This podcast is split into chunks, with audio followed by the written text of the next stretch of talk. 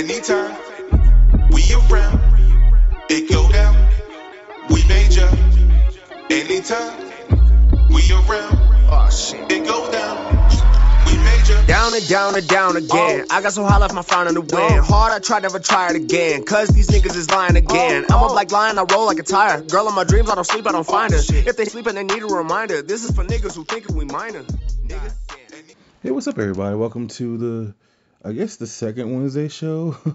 uh, I don't know, the third show. This is called the third show because by the time you guys hear this, it'll be after the original Wednesday show dropped. So, um, like I said, we're doing this the rest of September because everything was happening with AEW. Um, so we have what this week, we have technically what three more weeks of this, and then we'll go back to our regularly scheduled programming.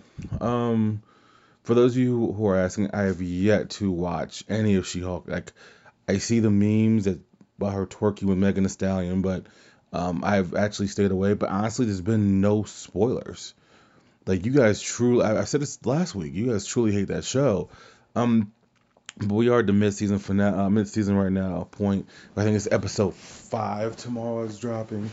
Um, so I'm honestly, I'm good. Um, I, like I said, I probably the week that is the final week, like episode nine, I will probably start watching then. Um, but I'm actually in no rush. Um, this honestly, as you guys have noticed, the wrestling podcast keeps us pretty pretty busy, and then on top of that, we were already booked out for the Wednesday show for all September already.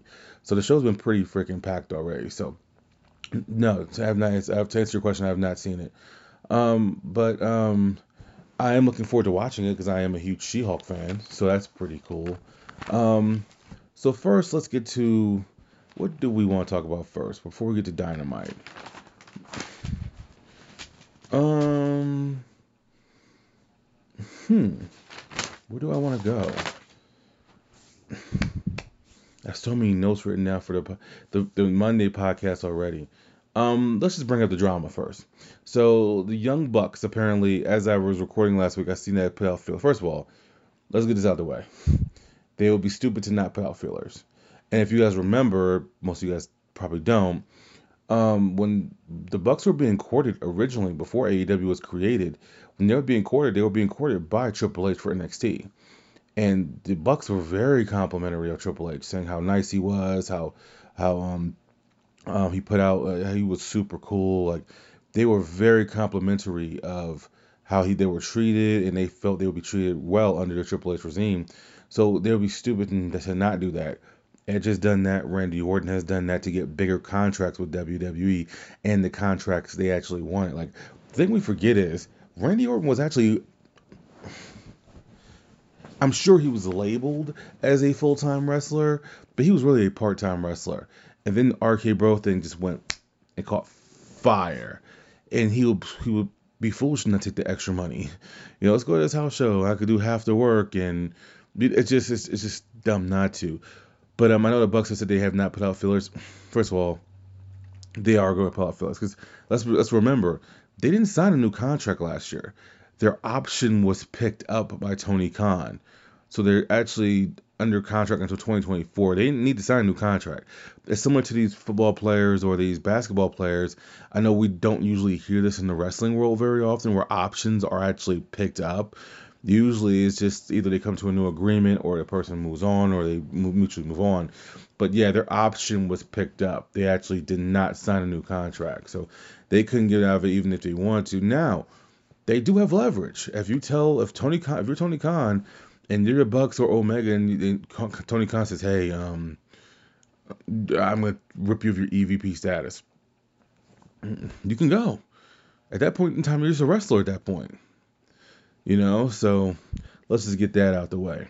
Um, being the elite BTE is actually going on hiatus for a bit. Um, you guys had to expect this. I mean, this is a very serious situation. Um, the fact that it's become a legal matter and now you have third party people getting investigated. And uh, the good thing is the people who were breaking up the fight, like Brandon Cutler, Nakazawa, Pat Buck, their suspensions have been lifted. Just because, and they had to do that. It's corporate. So, like, for those of you guys who don't work in corporate or, or never have or not yet, uh, essentially this is how it is. I remember I was um, using another personal experience since you guys seem to like when I talk about that type of stuff. Um, that's not sarcasm, by the way. I appreciate the feedback. Um, essentially, let me erase this. Sorry about that. Essentially, um, what happened was so. Imagine this: we're in a warehouse. I'll, I'll keep the company's name to to out of it, but we're in a warehouse. I mean, it's not bashing the company, but whatever. So, anyways, we're in a warehouse working, and um, I don't I don't know the start of it. I just remember hearing a loud, loud yelling. Let me tell you something. Something. When you have a warehouse with conveyor belts that are going, plus just humans being around, that's a loud facility. Like, so you can talk. It's not it's so loud you can't talk. It's not like being at a concert. But like to hear it in the, I was usually working in the back of the warehouse, but to hear it, I'm like, dang, that sounds like it's pretty far fucking away. And um, I remember vividly, um,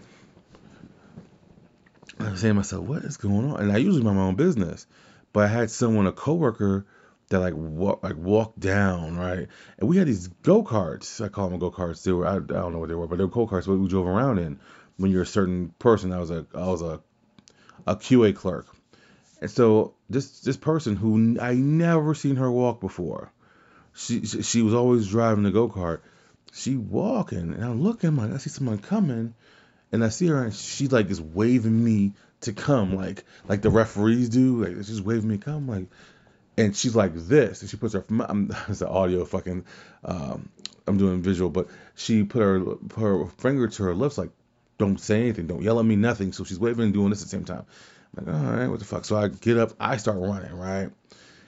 And cause and honestly, at that point, I didn't because I was so used to do either using the cart or walking. I could do both. It didn't even matter to me.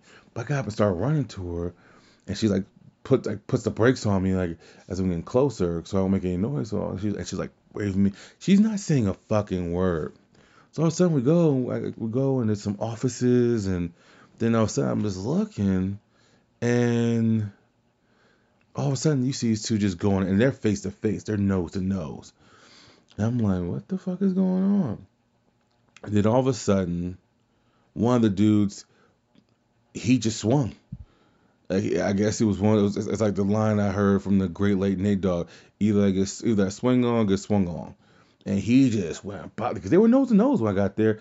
Ten seconds later, fists are now flying. Now it's this huge thing, and now people who are on top of the conveyor belts doing packages, they're looking, and like some people now see some people who are like right next to them. Now they're just letting them go. Finally, I said, "Hey," I, I say to her, her name was Courtney. I said, "Yo, Courtney, we need to get out of here." Like we, because we don't, we don't want to be a part of whatever the fuck this is.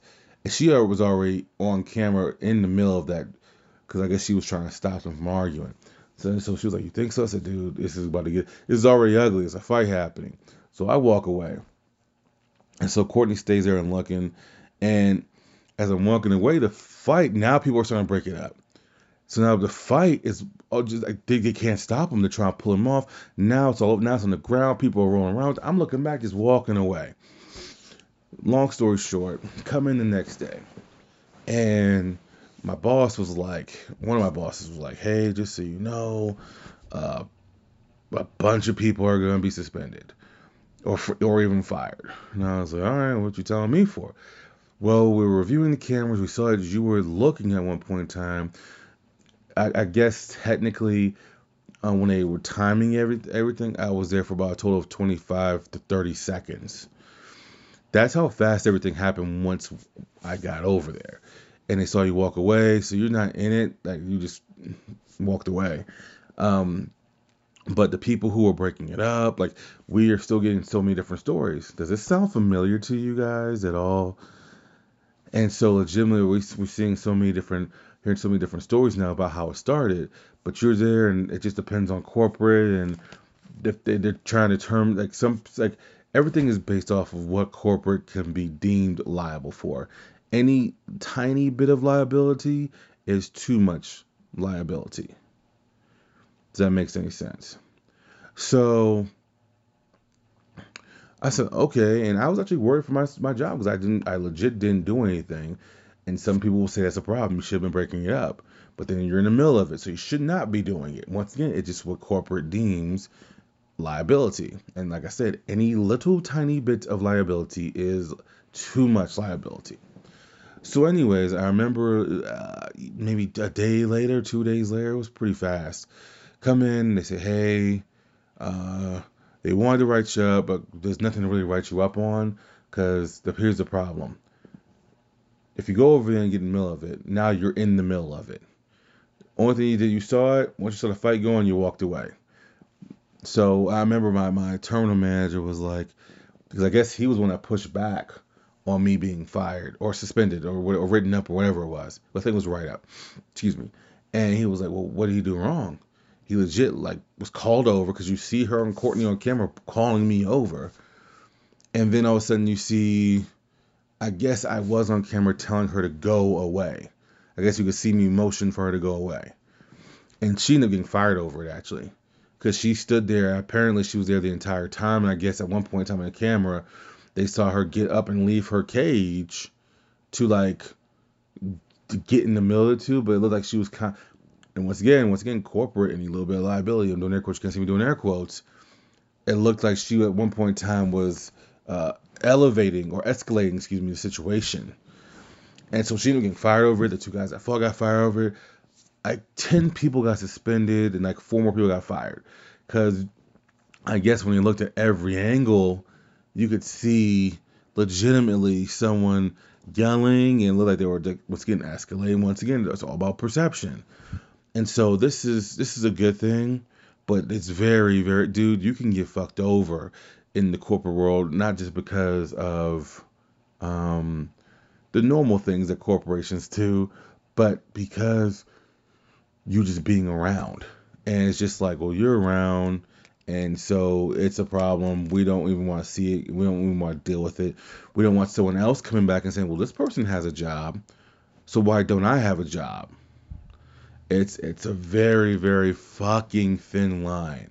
So I I get it. I've been there before, and and I remember afterwards, uh, my assistant terminal manager, we were really close. We were talking, and legitimately, um, he said to me, he said, dude, one, you're lucky. Two, we could have gotten a lawsuit from. He told me this in private we could have gotten a lawsuit from you if we would have suspended or fired you or even written you up. And I was like, once again, this is my first corporate job, so I don't know the minutia. Like, it, and I nothing was actually explained to me. And honestly, it's one of those things where you just kind of have to live the experience. And he said, he said, dude, think about it. He said, think about know your rights, know your rights, which is I suggested to everybody. And he said, know your rights, dude. He said, think about this on camera, it's proof that we see Courtney in the middle of something.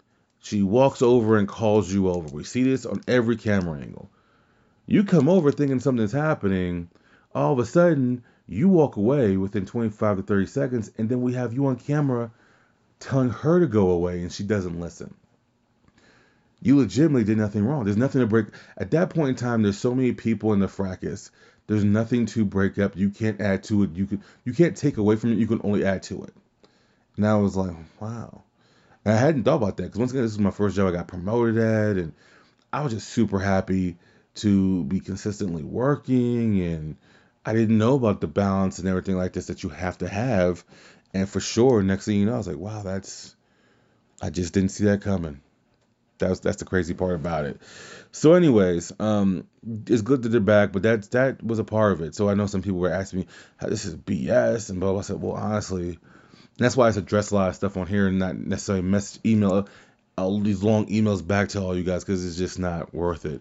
But um, yeah, that's usually what happens in those type of situations, and I've been through it, so that's why I can speak on it. Um, the Punk and the in, in the Elite, the Punk, CM Punk and the Elite are actually removed from all advertising. Like I said, this is going to get uglier before it gets better. So for you guys, for you guys and gals that listen to the podcast and and you think that um this is going to get better, no, it's going to be ugly, and it could get uglier less from Punk side and more from the Elite and the Bucks or the, the Elite side, depending on what the punishment is. So moving forward, Uh, we also have some news. Um, let's down. Um, TBS and TNT could add more wrestling themed shows. Kathleen Finch spoke to Deadline. Kathleen Finch is the chief content officer for WB. She said, due to the success of AEW, it, it fits what they're trying to do. They're trying to do less shows like Snowpiercer, like original content. Because if you guys remember, if none of you guys who listen to this podcast, I'm surprised you guys are a lot younger. So you guys weren't even around during the Attitude Era. So you guys would understand TNT and TBS the Turner Broadcasting stations were built on the back of syndication and built on the back of just old movies. They didn't really start delving into original programming until the mid 2000s. And to be honest with you, it made them relevant again for me. I and I would say in general because you go from all right, you have this great success with WCW and you also have these movies you have that you purchased the rights to and this is before netflix. Tnt i, I consider them netflix because they would have movies they would be highly highly heavily i say uh, heavily edit, edited. So a lot of times you can you know and plus you have the commercials but you still got to see the movies that you probably wouldn't that you probably couldn't see if you didn't have hbo and because you had to pay for hbo you still have to pay for hbo and stars and stuff like that.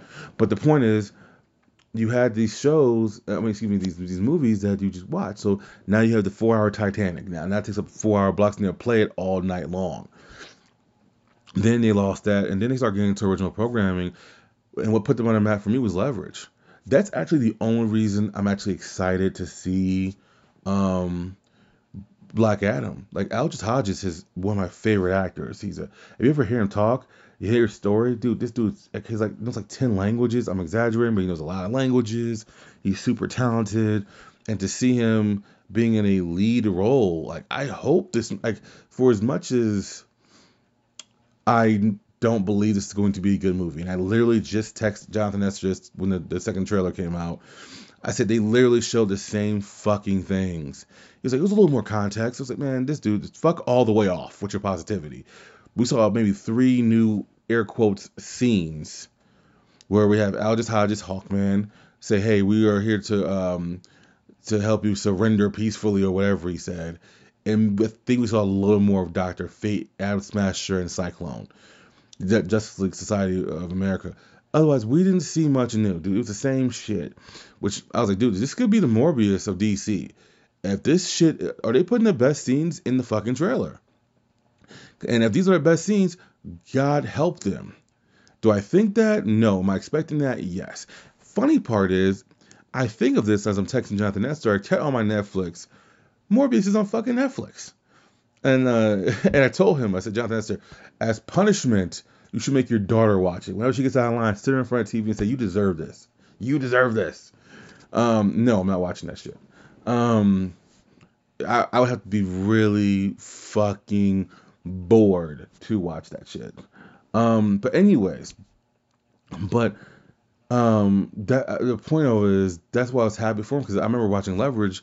I have not seen the reboot. I think the reboot's on what is the reboot's on some streaming service anyway that I'm not gonna pay. I'm not paying for another fucking streaming service. Um, but that's what got me into it, and then that's when they started their original program because Leverage was a big hit for them.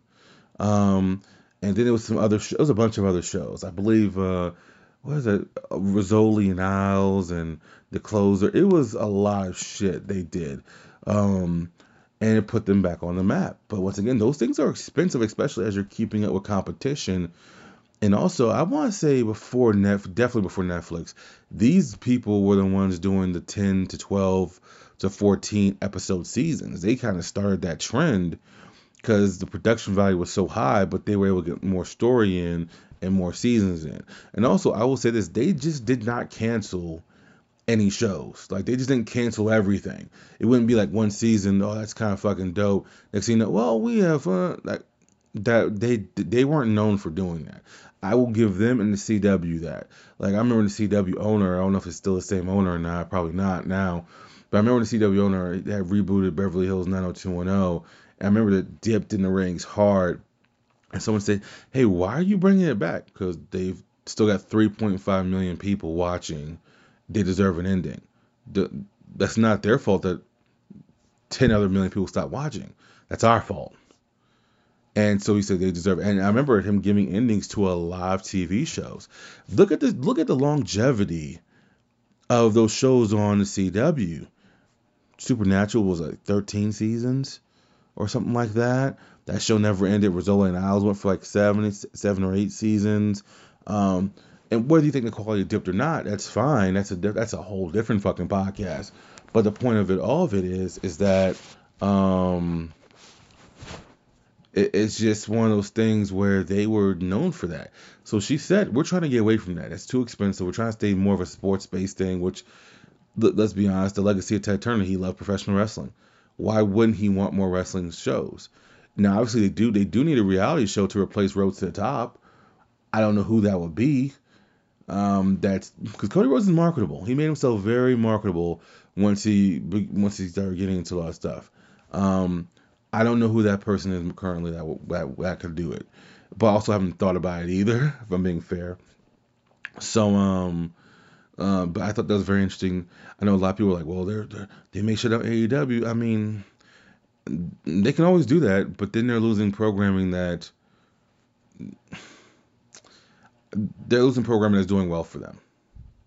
So if you're trying to have more sports based sports based things, I, I think it's the way to go is professional wrestling. So just want to put that out there to you guys.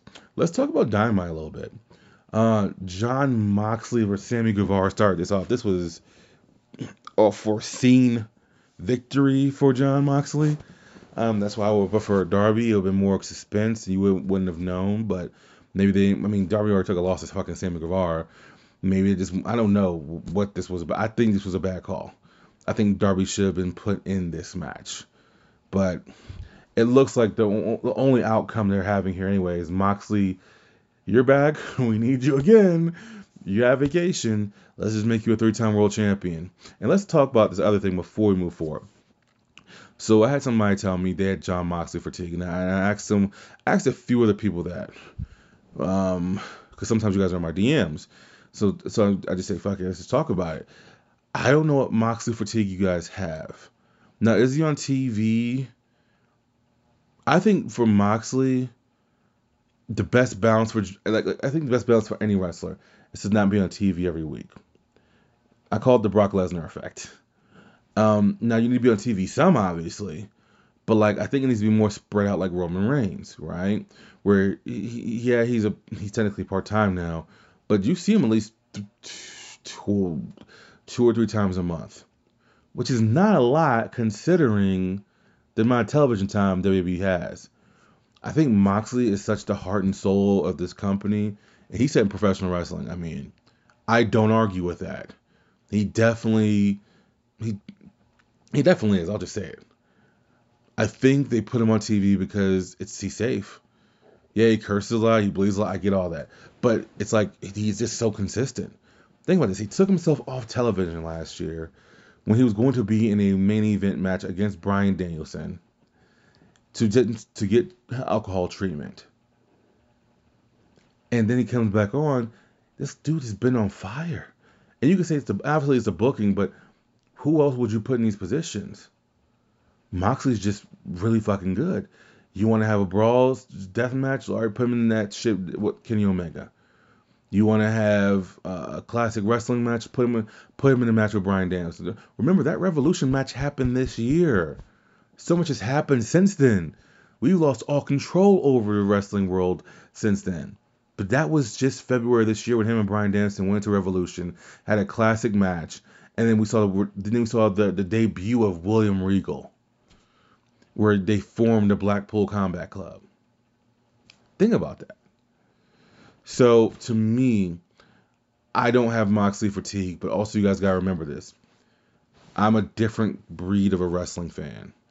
And when I say that, I say that with all due respect to you guys. I don't sit there and say, man, this is miserable, and continue to watch it people get so surprised. Hey, have you seen the first Incredible Hulk with that uh, with Eric Bana? I think his name is. No, why would I watch it? It looks like shit. I've seen snaps. I've seen snapshots. And I'm like, wow, that CGI looks terrible. It was well, it was 2005. Yeah, I hear you, homie. Still not watching it. I've never seen Green Lantern. Oh, it's not that. It's not that great of a movie. It's pretty bad though. You could watch it, and I'm not watching that shit. Get the fuck off, fuck all the way off. not watching it. I do not watch it despite my face. Like I, I had no interest in seeing the Joker. That's an Oscar-winning film. I still have no interest in seeing it because it just doesn't. It I've I I can't express this enough. Doing the podcast a couple years ago, when it was called a different name, why well, I'm gonna do it again. I started doing it by myself after uh, Cold Conscious ended up moving to California. I remember vividly thinking to myself, man, I'm burnt out. And I got, I think it was the first time in my life I dealt with burnt out. I was burnt out on everything creative. I don't think I did anything creatively for like a, a year's was a year's being strong. I, will be on the safe side and say six to eight months. That was the longest I've gone without doing something creative in my career. And so I remember vividly. I remember just I started thinking back, dude. I sat down. I remember I'd be like watching three hours of Raw, like I never sighed during wrestling, never. And I still find myself doing that now. So now I said, watch what you want to watch. If you don't find this interesting, don't watch it. And someone says later on, hey, that's that's kind of dope. You might want to check that shit out. Cool, I'll get to it. But don't feel the need that you have to watch it. So I don't watch it. And so I don't know. I feel like Jon Moxley's not been born. I feel like I feel like because he has been the safe pick, it's one of those situations where it's like maybe I, I, I know I, I can't even say that. I always try to see things from both sides. I don't get it. I don't get the Jon Moxley. I really don't. Now, once again, all right, here's what I was gonna say. Let's word this the right way. I get it if you watch every single last wrestling thing, because we gotta remember he's still the he. At one point in time, he was this dude was world champion for two different companies. So if you watch GCW and you watch New Japan Strong and you watch AEW, yeah, you probably do have Jon Moxley fatigue because he's on all he's on all three shows. He does so many different wrestling shows. So yeah, if that's the case, then that's one thing. I do not watch GCW. I report on it and I'll see clips of it. And I may watch a match or two and someone's like, hey man, check this shit out. That's why you guys have never heard me report about GCW in a while. I've not heard it. Like usually, this is guy who, who listens. Shout out to, uh, shout out to Brad. Um, he loves GCW, and he's the one that'll be in my DMs. Hey man, check this shit out, and then he'll send me the match. So I don't have fatigue, but I also don't consistently watch those those things. Um, I don't consistently watch New, New New Japan Strong. I will watch certain matches on it, like I'll keep up with uh, certain people like Okada, and not, not even the, the smaller, the big, not just the bigger names, the smaller names as well. But um, I don't get it. But I guess now that I've broken it down, if you do all that, then I get it. Because you guys are probably wrestling next. Like you guys probably are like me when I was much much younger when I legit watched everything, but even then there was no crossover. And the crossover was very, very limited. I never considered WCW, ECW crossover. WCW was just stealing their talent. And even when WWE and WCW, WWE and ECW had crossover, it, it was very tame. No one usually won.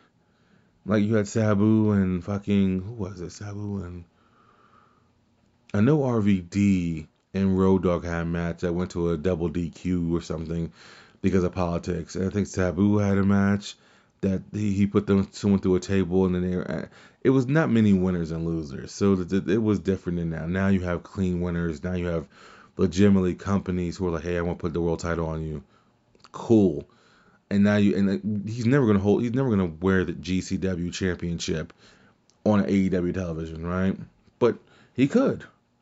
So uh, now that I'm saying it out loud, I can I get that, but I don't have it. So for me, it's not a big deal. And and that's why I was listening to someone. They brought up a good point.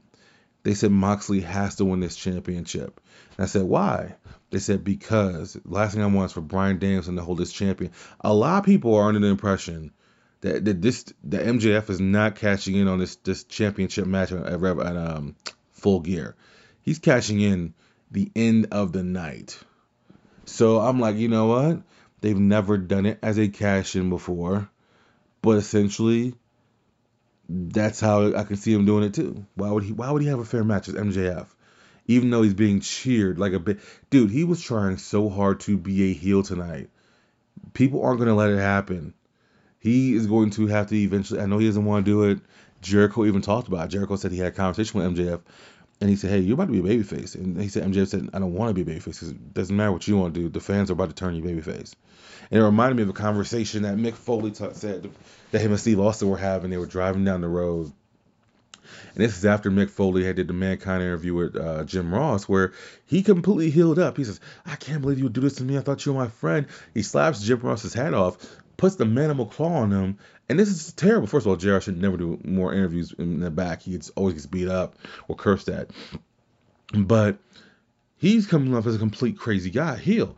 You hear uh, a woman yelling ah in the background, and uh, apparently uh, this is a, a, road trip right after that interview aired. And and Austin's like, hey kid, uh, what's what's happening? They're turning your baby face. Mankind said, no, just adding more depth to the character. And Mick Mick Foley went to this this, this great soliloquy, soliloquy, soliloquy. See, I can't say that word right. Goes into this great soliloquy of I say it again. Um, and he's like, no, they're just doing this and adding more depth. And he said, Steve Austin come up and said, oh, you'll be babyface in two months, kid. and he was. He was being cheered at SummerSlam doing the elbow drop from the top rope. Like, so these, these fans, he, he literally cuts the promo of his life in June. Goes on vacation for two months, comes back. Dude, he's to be cheered. Now, how you turn him babyface or to a tweener? he has to be more of a Steve Austin type of tweener. Where it's more of, hey, you want to go, fucker, let's go. It has that's to me that's the best way that can work. But these two, dude, look at Moxley's when that came out. In tonight's promo after Moxley's match, uh, went against Sammy Guevara, MJF cuts the promo, and he's talking about Moxley. This is the only way it can go. So you can legitimately do two things at once next week have Bryan Danielson, Moxley, Moxley beat Danielson, get a three-time AEW World Championship, and then last for all 30 seconds. And the firm, which we'll get to in just one second, screws over Moxley, beats down Moxley and Bryan, and then MJF just cashes in. And you could say, well, where's the Blackpool Combat Club? Um, and maybe they could beat them down too. They're not on a TV show next week at all that I can tell as right now. So that's how it's gonna have to be. So um, it was Moxley. I mean, MJF cuts a promo on, on Moxley, and then he introduces the firm, and he said he finally acknowledged what Stokely Hathaway did for him. So you have Stokely Hathaway come out with um, Morrissey, Lee Moriarty, the Gunn Club, and Page, Ego Ethan Page. And he says they're the firm and they're under retainer and the way it works is, and I don't think I've ever seen this in professional wrestling, where it's a faction that's not really a faction. When I say that, these are people, these are all hired guns. I think of fucking the John Wick franchise. And the way it's based is they all have different agendas and different goals. And once those goals are met, they go their own way. So, example, he said the Gunn Club wants the tag team championships. Ego Page wants the All Atlantic Championship. Lee Moriarty wants the Pure Championship. And Morrissey is just a big. I don't recall what Morrissey wanted. But essentially, let's say if all those things happen, they're not going to happen. The Gunn Club are not winning the fucking tag team titles. They will be first in line, though, when the Acclaim win next week. Um, but let's say if all four things happen then they all disband because now they don't need each other anymore because they're hired guns to get to the absolute goal. So it's a faction, you know, it's a faction that's not really a faction because they only do what they need to do hire. So essentially, they're all hired guns for each other and MJF, which I thought was really creative. And uh, obviously, Stokely Hathaway is a dude if this is your first interaction watch or first time watching Stokely Hathaway, uh, he's brilliant. My first time t- watching Stokely Hathaway, I was in, I was at ROH show many years ago, and he was just talking, talking, talking, and I was like, who the fuck is this guy? And I was like, and why do I want to punch him in his face and hug him at the same time? it was great stuff, you know. And so, um, for me personally, I've had a ton of exposure to him. That's the was looking for. Um, but yeah, I, I, I thought it was good. Um, But I thought this was a very creative way, and I thought that was, was um, very wise to acknowledge it. And yes, MJF was telling the truth for you guys who are wondering. He has known him since his MLW days, where uh, and honestly, uh, for fans of this podcast, go back and listen to the Salina De La Renta interview I did uh, a year ago now, over a year ago now. Um, she managed MJF as well. So he has a ton of history with people managing him. But Stokely Hathaway was one of those people where they're legitimately friends. Like he managed him and uh, they helped each other out tremendously. So I thought this was actually a really good thing. And the most surprising thing to me was, that's a, I like the guy, but Ego Ethan Page had a huge pop. Like like me personally, the minute I knew he was underrated, and it's funny. So I get a lot of questions a lot of times about people who, why, you, what do you think about this person? I don't hear you talking about them that much. Well, a lot of times when I'm doing a show, I can say my love for Christian because there's so many like-minded fans that listen to this podcast. Um, so I can say that because then people are like, yeah, fuck yeah, Christian, blah blah blah, right? Like when I look at people like Ethan Page, I like them, and I always do the, the, the autograph test. That's what I call it. So I'm in Detroit earlier this year, and I remember vividly, um, he he he got. I think was I went there. I went there for a, a panel. Obviously, I knew MJF was gonna be there, so I was like, "Oh, that's cool. I'm gonna get his autograph." Then, like maybe three weeks before, I saw Ego Ethan Page there. I was like, "Oh, he's gonna be there. That's cool." And I wasn't sure he was gonna get his autograph or not because I had nothing for him to sign. He's never had an action figure except for those um those old I don't know what the name they weren't LJF. They were they were the tiny ones that had like the little pump handle grip and it was they were wacko they were good for the time, but they they're, they're wackamundo now to me. But he had his own. And so um I ended up getting autograph from him and everything like that. And I remember vividly like I didn't hesitate to get it. I, mean, I said I didn't know at first just because I was like I know how busy I was gonna be. Spoiler alert. Once I did my panel, like Sunday was dead. I, I did the panel on Saturday. Um, but Sunday, because Sunday was Sunday was dead. Like was, there was no one to really uh, network with, and so literally I went. I went to the store. I saw this bomb at. I saw first of all, Detroit has some dope ass comic book stores, and so I ended up getting. Uh, I ended up seeing a Ruby Riott action figure. I was like, fuck it, I'm gonna go back to the fucking con, get her autograph and get his autograph. But So anyways, I do. I call it the autograph test. If I have to ask a question myself, do I have autograph? I don't really want their autograph. So, anyways, essentially what happened was, guy's autograph, and he was just so damn like cool. I was like, man, this dude, because he, has a vlog too, and he shows his personality. He's an action figure collector as well. But I said, man, this dude's actually just cool, and, and I, I was always on the fence about him. I was on the fence about him because of them putting him with Dan Lambert. And I think Scorpio Sky's hurt. That's why he's been out. But um, I didn't mind the pairing with him and Scorpio Sky. I liked it. When they put him with Dan Lambert, I was like, ah, these guys don't need a talker. Now maybe Scorpio, maybe Scorpio Sky, but not he, not Page. He can talk. And then I remember, fast forward to that match right before he had with Miro. I, I wasn't paying attention to the road to whatever the show that was. And Jonathan Nestor sends me his thing. He says, dude, listen to what he said. I don't remember the bar he said. He said, I think he said something like, put my face on a Jesus piece or something like that, or I'm Jesus. I don't know. It was such a dope line that when Scorpio Sky like looked at it, I was like, I was like, man, this dude was like, he killed that. And I was like, all right, cool. So I knew it was the reason I liked him, right? Um, to me, he, he got a huge pop, and I was like, man, okay, that's that should be that should be taken. Someone should take notes on that, right? Um, because that's just a something interesting there anyways, um, I thought that was a dope way to introduce the firm and a good way to explain it, but also it's even a way to say, hey, we don't, we're not real. Like if we're not fulfilling each other's needs, we don't have to be together. We won't be together. And when we do fulfill them, hey, I'm a, so let's just say if the Gunn Club wins the tag team championships, they can go their own way now. They've gotten what they fucking wanted. And maybe if they see an opportunity to help Ego Page out, and yes, they called him Ego on purpose because that's his name. Um, and maybe they can jump in when it, but they don't have to be together all the time. I thought that was fucking smart. Next up, we had Jay Lethal battling Jungle Boy in an open contract match. Uh, Jungle Boy won via submission. Good one for him. Afterwards, it was a pizza man. Apparently, this is a famous pizza man in New York. He was like, he had a dough in his hand, maybe two seconds into it. Page just gave him a huge fucking boot and said, I'm the only person that takes this job seriously.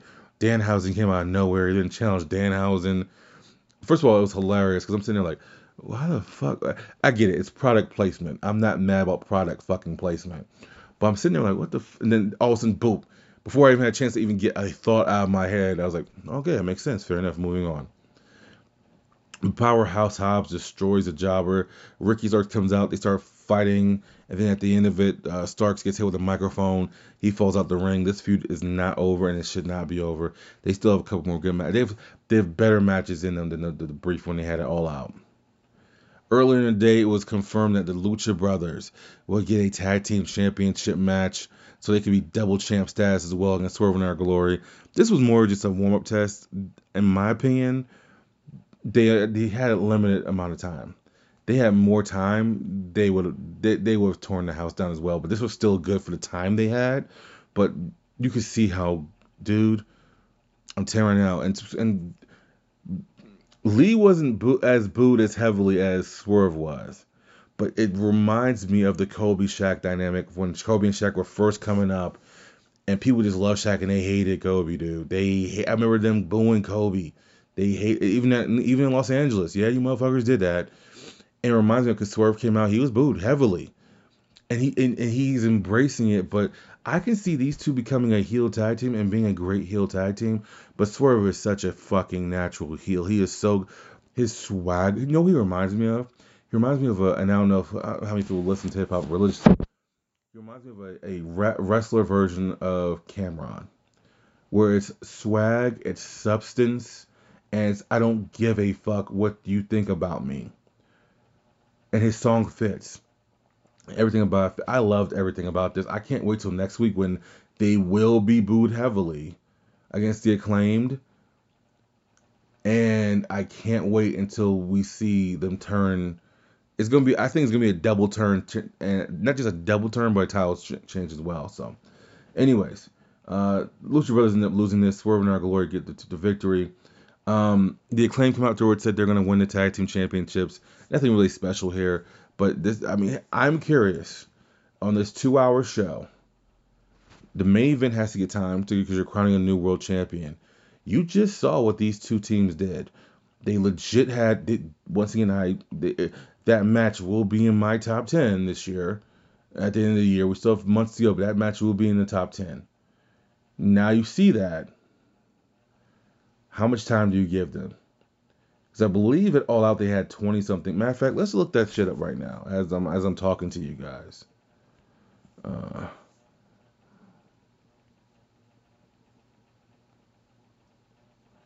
uh, I don't know what to Google here, but let's just, let's just look at it. Uh, oh, Wikipedia. That's never wrong, right? Right? Nah, maybe I don't fucking know. Let's look. All right. It usually does have the time though. Let's see.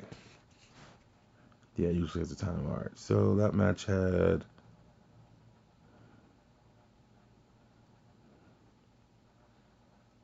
Had 22 minutes. Will they get 22 minutes? They should because that that there that that will be the match of the night again.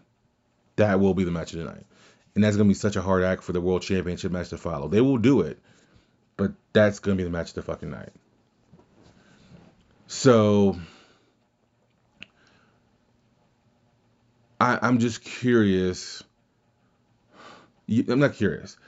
I just believe I don't know how the double turn happens though. Is it they do they beat them down afterward? There's no way the acclaim do not walk because here was my thinking, and this is terrible booking, terrible booking one on one.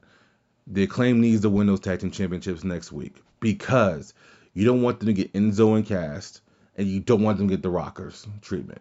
The Rockers have never never won the tag team championships. For all the tag team titles that Shawn Michaels won, once with Triple H, once with fucking John Cena, once with Steve Austin, once with Kevin Nash he never won with the team, with the partner he came into the business with, which to this day was probably one of the gravest mistakes. And the one time they won, legitimately, it's a match that never happened. Don't know how many guys know about that story. Um, and Cass were over in NXT, super over, so over they got called up. They never won the NXT championships.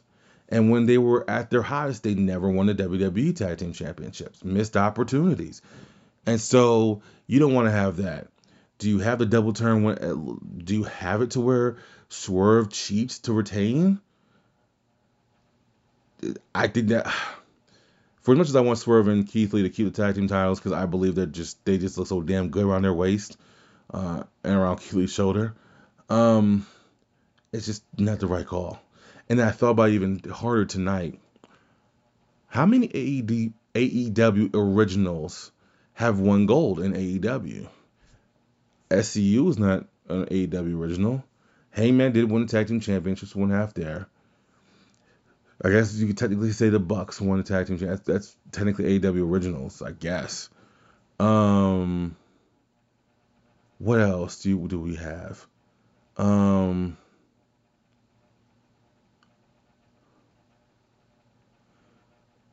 Darby, Sammy Guevara, um, I think that's it. MJF has never held a championship. Wardlow has the TNT championship. AW, I mean, but MJF, one of their biggest pillars, has never won a championship. You know, like there's a lot of pillars there who need to win gold.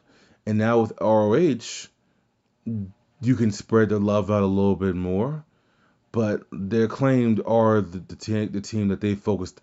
They've been focusing on them the most since forever. They legitimately have. Um, and so they deserve it, and they have earned it.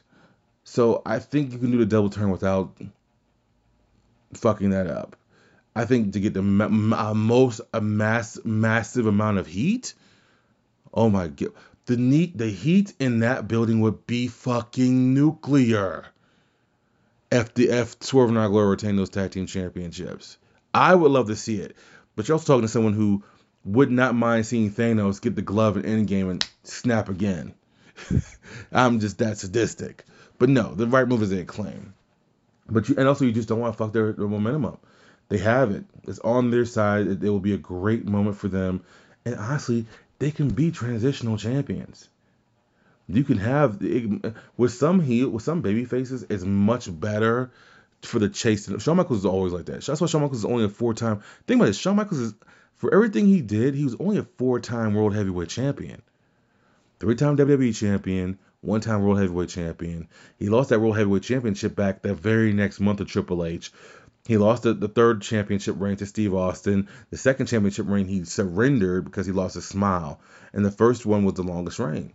But he never think about it, he was not a world he didn't have many title reigns maybe altogether once he started winning those tag team titles, like in the later part of his career, because that's all he won. It maybe turns out to be 11 times he was a, champion in WWE. It really was not much. What four time world champion, three time intercontinental champion, one time European champion. Yeah, it's like a 12 time champion. That's not a lot, especially considering that the Attitude Era and more recently the belts have switched around more than fucking you can imagine. So, anyways, um, we'll we'll see. But I'm expecting that moment. Anyways, moving forward, Pac ends up getting laid out after he's having an interview with Marvez by Orange Cassidy. Orange Cassidy says you're a double double champ. We'll see how long that's for sure. They explain that uh, Orange Cassidy has been stalking this dude since he started, like since he came back to the states and started uh, defending that All Atlantic Championship. Orange Cassidy has been a thorn in his side since the day, uh, probably since what? Didn't they fight at the first All Out? No, that was him and Kenny Omega, I think. Um, was it him and Orange Cassidy? I think at the first All Out. It was one of the two. But he's been a thorn in Pac's side for sure.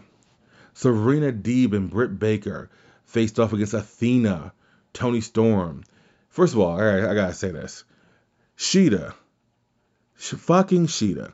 I feel like what they what AEW does with Shida is say, hey, hey, you want to go to dinner? Yeah, no problem. Sure, let's go. That sounds dope. Sure, meet us here. And they give her the address to the NXT fucking parking lot, and she gets beat down. So on Dark, Britt Baker beats down. You don't see the beat down. It happens in the locker room, but she leaves out with a kendo stick. She beats down Shida because she said, Toni Storm, I can't have the partner of my choosing because she blames her for her and Jamie Hayter having a falling out, then you can't have the partner of your choosing. And so I'm like, why, why she Shida can't stay on TV for more than two months at a time without something going on. Like even two months wasn't three three months ago when they said she was injured. She's like, no, I'm not. What are we talking about here? Like no one clued me in that this was a storyline. But I feel like that's what they do with her. Hey man, let's go to dinner. She goes to NC parking lot. Says this looks familiar. Oh god, oh goddamn, no, no, no.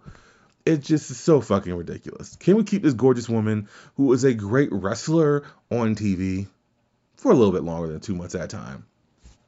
Or one month? Anyways, this was a decent tag team match. Serena Deeb got the pin on Toni Storm. This set for a match next week, which we will now, uh, to, which we'll talk about in a second. Jamie Hayter came out later on. She snatched the chair from Britt Baker. She nailed Toni Storm and laid her out and she still is not forgiving her. So this was not like her forgiving Britt Baker. This was her saying, "That's gonna be you." Britt Baker continued to apologize, but this has to be leading to.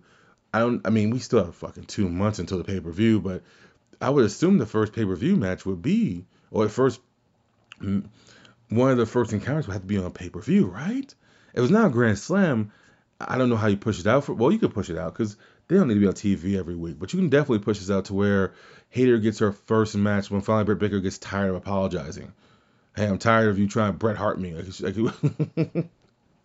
Goldberg can't get a break. He keeps apologizing. He finds I'm not apologizing anymore. Um, so I feel like I feel like that is a, a dope move there that could happen. And in the main event, Bryan Danielson defeated Chris Jericho via tap out. This was the first time, this was a nice fun fact. I love this. I love fun facts. That Chris Jericho lost to Bryan Danielson ever. Did not know this. Like, to me, and I heard someone else say this Bryan Danielson loses too much. I'm like, you know what? For, for a long time, I thought, man, Jericho just comes in to fucking lose, which was one of his problems with WWE, which is why he left. He said, I just was gonna, be a mid Carter, And I didn't think about Bryan Danielson losing because I'm so used to seeing him lose because at the end of his run of WWE, he was a part of creative.